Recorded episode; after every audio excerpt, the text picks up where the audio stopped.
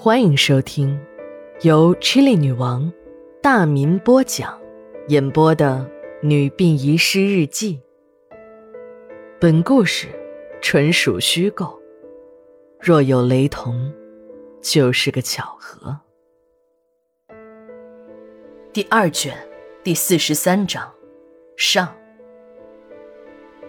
繁华的城市中，在我们自己用钢筋水泥构筑起来的生活空间里，形形色色的坏人穿梭在我们善良的普通人之间。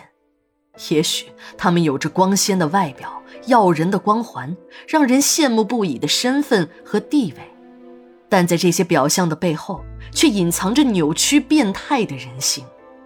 陈局长就是其中一个。陈局长毕业于一所药科大学，学的是药学专业。那个时候的小陈是一个意气风发的大学毕业生，一个同事和朋友们都交口称赞的有为青年。小陈的父亲老陈是个老革命，曾经在革命功臣老李头的部队中当过排长。在解放这座城市的战斗中，一颗子弹打碎了老陈的膝盖骨，光荣地负了伤。等他的伤好了以后，组织上为了照顾残疾的老陈，就把他派到一家制药厂当起了军管会的主任。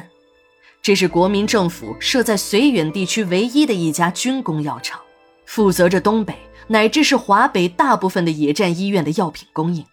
如果用现在的眼光看，一个药厂的官儿的确不是很大，但那是战争年代，药品的重要性不言而喻。战场上成千上万的伤员，如果没有足够的药品，那后果是不堪设想的。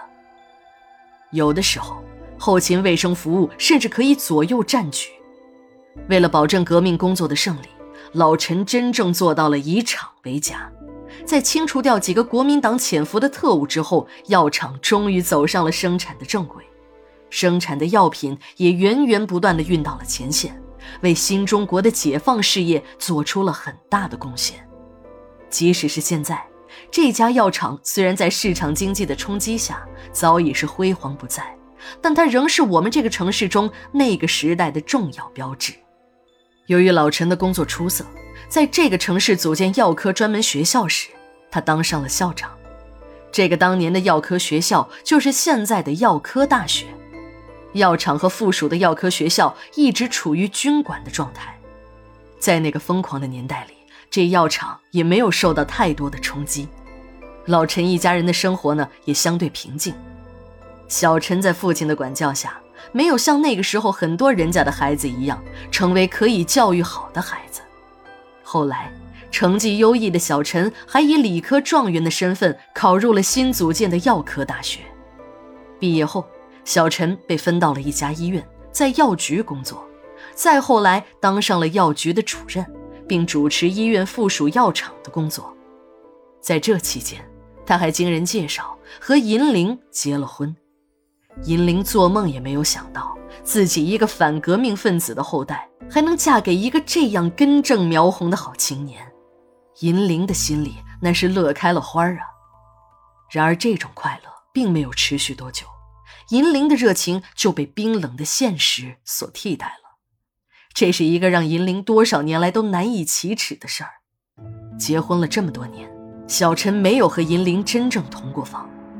银玲也是一个正常的女人，别的女人的七情六欲她也都有，只是那种女人对性特有的羞涩让她难以启齿。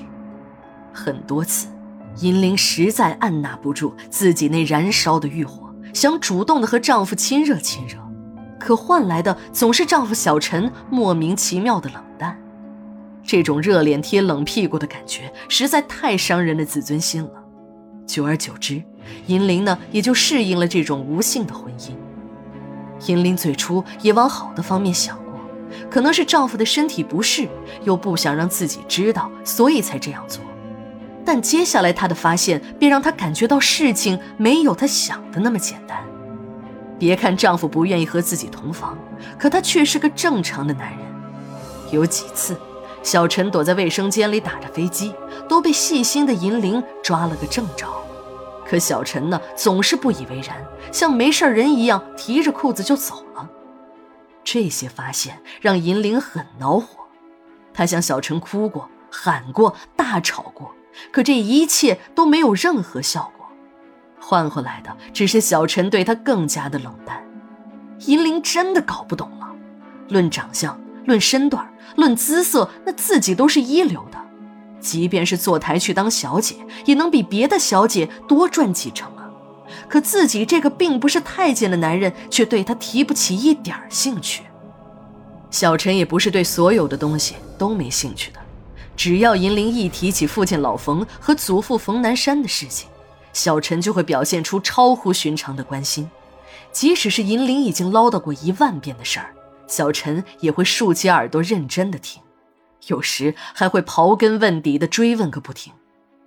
自从二蛮的娘死后，小陈还和姐夫山子争起了二蛮的监护权，抢着要照顾这个傻小舅子。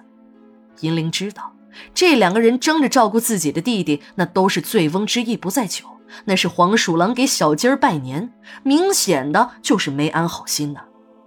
银铃和姐姐虽然是一母所生，但大姐的心计重，一直惦记着自己家祖上的那些宝藏，而银铃呢，没有那么重的心计，对金钱利益也看得很淡。她一直在劝自己的丈夫小陈不要和大姐争了，那些东西也许就是子虚乌有的事儿。退1万步讲，即使那些宝藏真的有，又能怎么样呢？自己家要吃有吃，要喝有喝的，又不缺钱，说不定那么多的钱财还会带来什么灾祸呢？